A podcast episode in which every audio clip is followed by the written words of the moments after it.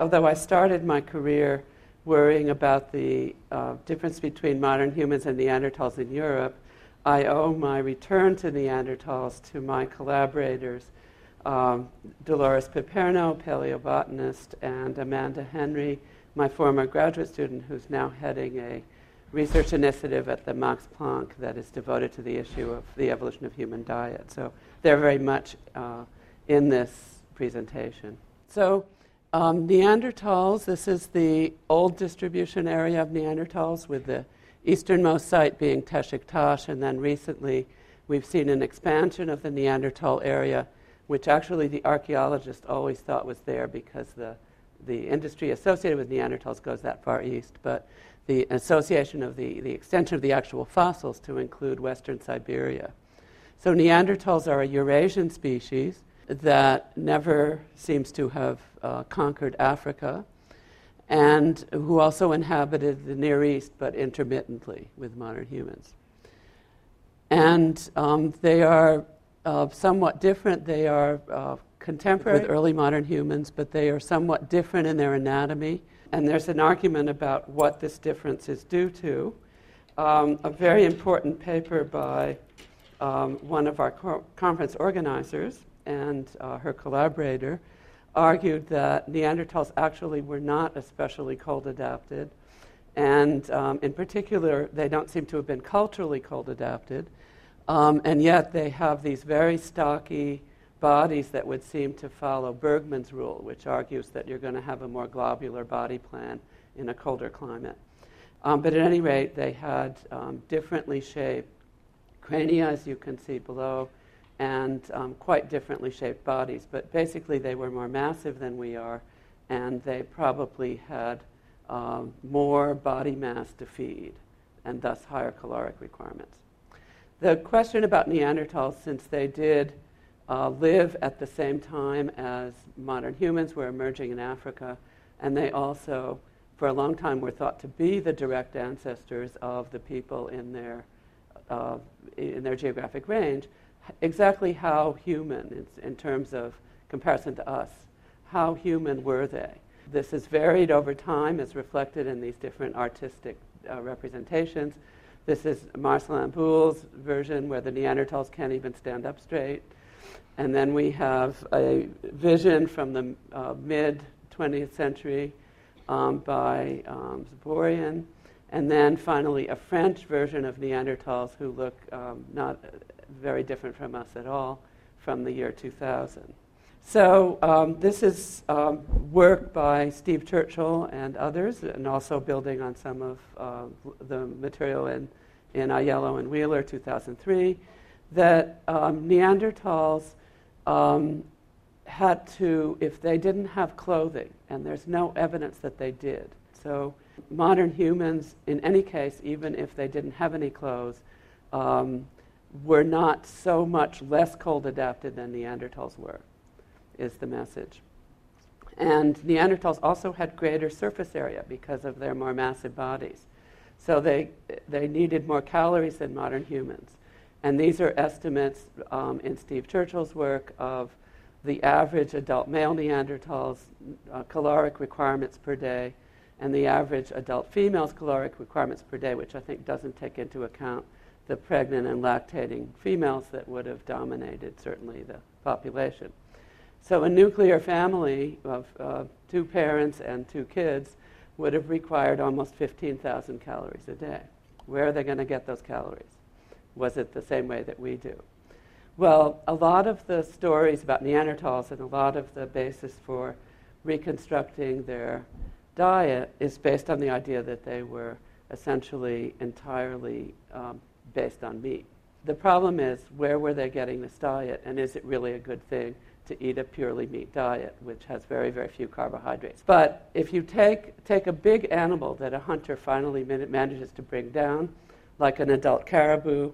If it's in the uh, late summer, it's probably fat, and more than maybe 60% of its calories are in the form of adipose fat. If you catch it in February, it's, none of that fat is going to be there, and the uh, food value goes way down. So, a good condition caribou is going to give you maybe 120, 130,000 calories. But if it's the spring, you're only going you're going to get less than half that.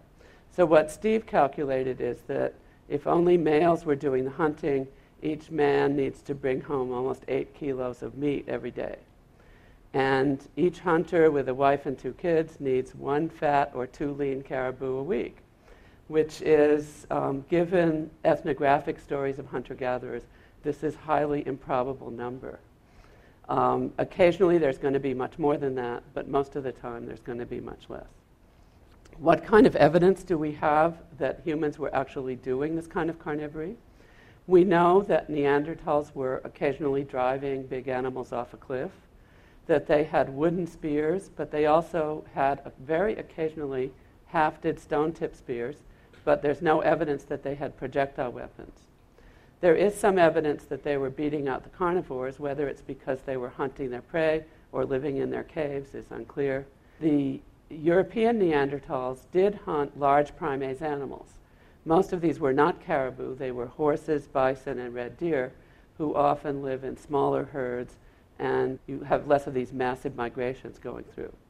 The other thing that Neanderthals did not do, and Mary Stiner has um, talked a great deal about this, is they didn't, for the most part, catch small, fast, fast game. As far as we can tell, they didn't do much fishing. They didn't catch birds or rabbits, and they, uh, except, I should say, very late Neanderthals in Spain. Yet we persist in arguing that they ate more meat than cave bears. And this is largely based, as Margaret will say, will show on the stable isotope data. The, there are a lot of problems with arguing that Neanderthals ate more meat than cave bears. And this is the work of John Speth and Kate Spielmann from a very important paper in 1983, basically pulling a lot of the anecdotal data and the hunters' data and the ethnographic data together.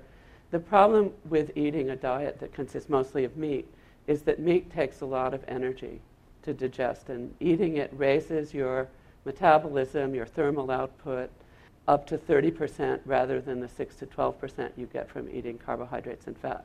It also leads to many other um, unfortunate outcomes a negative nitrogen balance. You start excreting nitrogen, you deplete your protein reserves, you lose muscle. It also affects calcium absorption and depletes your fatty acids, which is not the direction you want to go in if you want to grow a big brain. So the calories can be adequate, but if you eat 80 to 90% of your calories from lean meat, and the meat would have been lean for a good third to half of the year, this can mimic starvation. What about the plant foods? And I'm going to talk a little bit about a new approach that uh, Amanda Henry and Dolores and I have worked on. And this is the microfossils that are uh, preserved in your dental calculus if you don't go to a dentist. That stuff that forms on your teeth and uh, hardens incorporates uh, microfossils from, or potential microfossils from the food you eat. And people have known this for a while, but what they were looking for were phytoliths. And we don't eat too many foods that have these little silica grains that grow in leaves and stems, because we don't live on leaves and stems. We live on starches and meat and honey.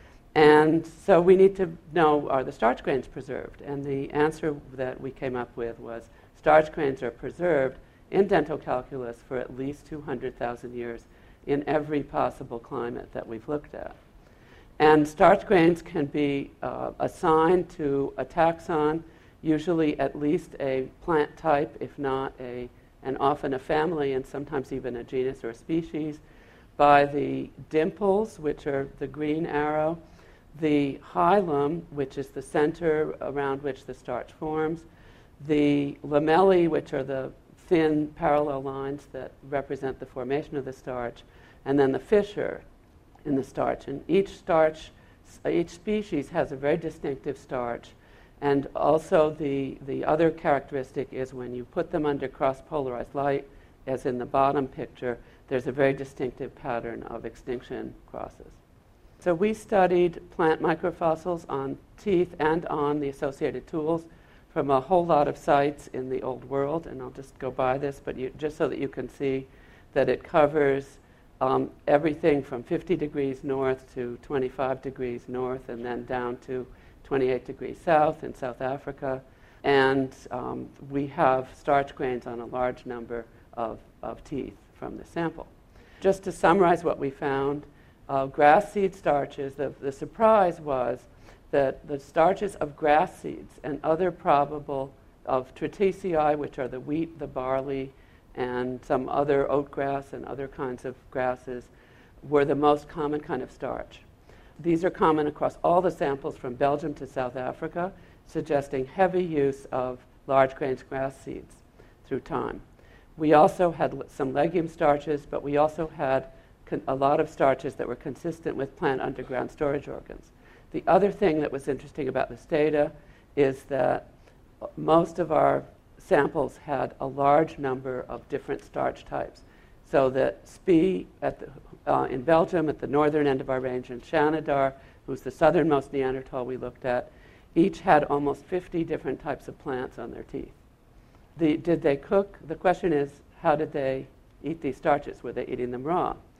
And we've argued that uh, this, these were some of Amanda's experiments with all kinds of starches showing what happens to them if you boil them, bake them, or parch them. And if you look at the boiled five minutes picture of barley, um, when we looked at the Shanidar Neanderthal, we found on its teeth, and this is the upper right picture, that it was very, very close to a five minute boiling in water uh, picture. So we've argued that this is, and we had several grains like this on this tooth, we've argued that they were eating barley porridge, basically. They were cooking the barley in water. We have yet to figure out, it's a little bit like the fire problem. We have this evidence arguing that they cooked it in water, yet we don't have any pots, so how are they doing it? That's, that's the next archaeological problem.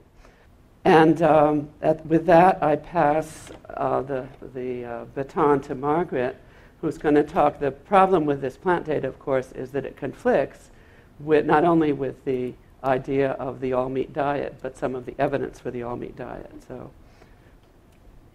Um, this is work that came out of uh, Peter Ungar's lab, and it is based on a couple of papers. And I want to thank Peter for the for the picture here. These are microwear on Neanderthal tooth surfaces, and I would say in some based on what Peter has also written that it shows some plant eating. So these are just the, the, data from Neanderthal tooth surfaces, and what you have here are uh, some that are open steppe areas, some that are from mixed forest areas, and some that are from wooded areas. And what their results show, these are the same kind of surfaces that he was showing you on the Australopiths. What he showed is that at the top, where you have the more open steppe, he was concluding more meat, less dietary diversity, I think, is what is significant for what, um, what Alison and I would like to say. And then in the middle, where you have a mixed uh, set of ecologies, you have less meat and more dietary diversity. And when you get to the wooded regions, you have much higher dietary diversity. Now, how do you get that kind of diversity when, in some of the areas in which we know Neanderthals lived, we don't seem to have, at least ecologically, much diversity for them to be picking anything from. So this is uh, work that it was done at Amud in uh, Israel. And today, the uh, Israeli Neanderthals are living in what's called an Irano-Turanian zone, and that is a zone that is extremely dry. Uh, it uh, has an area of remnant oaks, and what they have now is a, an area with they have virtually no date palms in this area they have a single wet season that's in the cold, and the oaks are as remnant, or in this area there are no oaks. What uh, my graduate student Chris Howland and I did, and had recently published in the Journal of Human Evolution, is that if you can use the composition of oxygen to be able to get at some ecological reconstructions, and so that is what we attempted to do. Now, the way this works, I'll just go over the method very briefly, is that you have herbivore physiology that deals with its body water in very different ways. So, if you take an animal like a gazelle that is obtaining all of its body water from leaves, what you see is with high aridity, you have a high composition of the heavy isotope, so you have a high value of delta O18. If you take something like a goat that is an obligate drinker and it's getting its water from pools, when so is not as subject to the aridity signal, what you find is that you have a delta O18 value in rain that is low when you have cold temperatures. So you can use these two different animals to get at two different aspects of ecology. You can use the one that eats leaf to get at aridity, non aridity. You can look at the goats to get at what temperature at which the rain fell because you know what temp- that is how the delta O18 works. So you can actually track what temperature things were. Not the exact temperature, but relative temperature. So what we did is we took goat teeth and sectioned them down the goat tooth. One goat tooth covers a 12 month period, so you're actually having one annual cycle uh, per goat tooth if you're looking at either an M2 or an M3. And in this case, we had both. Uh, what you have is this is down at the margin, down here and up here. The way the teeth grow, this is the older, this is the younger. So you can actually track down the life of the tooth and the and, uh, period over a year. What we showed with the goats is given these curves like this, we definitely have uh, periods of cold rains with low delta O18, and you compare that with periods of warm rains uh, with uh, high delta O18, so you go cold, warm, cold. And then if you go to the next one, you got it again. So, okay, we also did gazelles. I won't show you those data, but with gazelles, you look at an aridity signal. The teeth only cover three months, so you're basically looking at one season. And some of them had, we looked at all second molars, and we saw that some second molars were actually mineralized during dry seasons, and some second molars were what we would call drier seasons, and some were formed during wetter seasons. Gazelle only have two birth seasons in t- at times of a lot of rain, and so we know that if they're having births in two seasons, it probably has a r- high rain intake. So, based on c- rain and cold and wet, and rain and wetter and drier, we concluded that there was more rain and probably rain throughout the year. So, unlike today's Israel, it has rain only once, and we tend to think of that as how Amud lived. Uh, that is not how they lived. And so this is actually a site of Qafzeh, which is not the site of Amud, but probably at the time Neanderthals lived there, it looked much more like this, which was a much wetter area, and we think that probably what are now remnant oaks um, may have been spread much wider, and other uh, nut like things, pistachios, perhaps even almonds, were also available to them. And that might, in fact, explain some of the complexity that you see in the tooth uh, data. But let's get to what really started this whole thing about uh, carnivory and Neanderthals, and I want to go over it just a little bit. Um, what we have here are three different sites. This is the work of Mike Richards, published in uh, most recently in JHE, but then with others in additional after that. And basically, well, the reason it was sorted on this is because you look at a delta uh, N15, and that's off the edge here. That's a signal of 15, 14 in terms of two isotopes of nitrogen. And basically, what you see is that the Neanderthals are always higher than this is, would be a, a, mixed carnivore, but it was the only one in which had where I had them at all sites. Uh, wolves are the top carnivore in, in this area, but there was one wolf, so it wouldn't have done me very much good to compare it with that. So I plotted and I tried to get the same kind of animals everywhere. So basically, here are the deer, and Neanderthals are higher than the mixed carnivore, and so the idea was that they are actually top carnivores based on the delta N15 values. And it's something that's bothered me for quite a while, largely because of John Speth and the work that he and, and Spielmann did. So, what is the model that all that's based on? Why are we even expecting that kind of relationship? And this is the reason why we expect it is because there were large studies. This was actually my postdoc. Um, you look at the nitrogen values up here, so just look at the blue. I'm not expecting you to see the numbers. All I want to say is that if you look at plants, the numbers are relatively low. The animals that feed on those plants are somewhat elevated by about three. And you look at, uh, so this is a plant eater, you look at the wolf that's feeding on the deer, that feeds on the rabbit, and it's at the highest end. So that is what a carnivore looks like. The other issue is the marine system versus the terrestrial system. And again, you start low with plankton and krill, you move up to the plankton eater, you finally get up to the toothed whales, and they are the highest in the system. So if you have a human that it looks like a toothed whale, then you say, okay, it's feeding on, on marine meat. The thing is where you plunk the humans in, and here you go, you plunk them in just based on comparing them with those animals and whether the animals sit, and so that's what we're, I started thinking about. The problem is that every time I did a trophic system, humans always look like carnivores. It doesn't matter what trophic system I do, and I've done a number of them over the years, they look like carnivores. So what we have here is Pecos Pueblo. They are agriculturalists. We know they are not top carnivores. We know that because they're, they're living people, so we know what they were doing. So if you were just to have them as Neanderthals, what you would have is you've got your grass feeders down here, and you've got a large field here feeding on them and all that. So you expect but lo and behold, the other thing we have with these guys is we have the plants. We don't have those with the Neanderthals. And if you plot the plants, then you start seeing that some of these plants are of high delta N15 too. The amaranth is plotting up there, the corn is plotting up there, the tubers are even plotting up there. So, why is this? It's because what they did, the model, which I must admit I lived on for a long time, when we did that model, we were looking at animals that were feeding at we're not selecting in terms of the portion of the plant that was of the highest nutritional value, which is exactly what humans do. And the other thing that humans do is probably digest differently, and they probably cook. And so maybe there's actually, actually uptake of more. And I'll just go through a quick one. It's not just that here, Great Basin people who are foragers. Again, waterfowl fish, bighorn sheep, wolf. Ah, we're obviously top carnivores.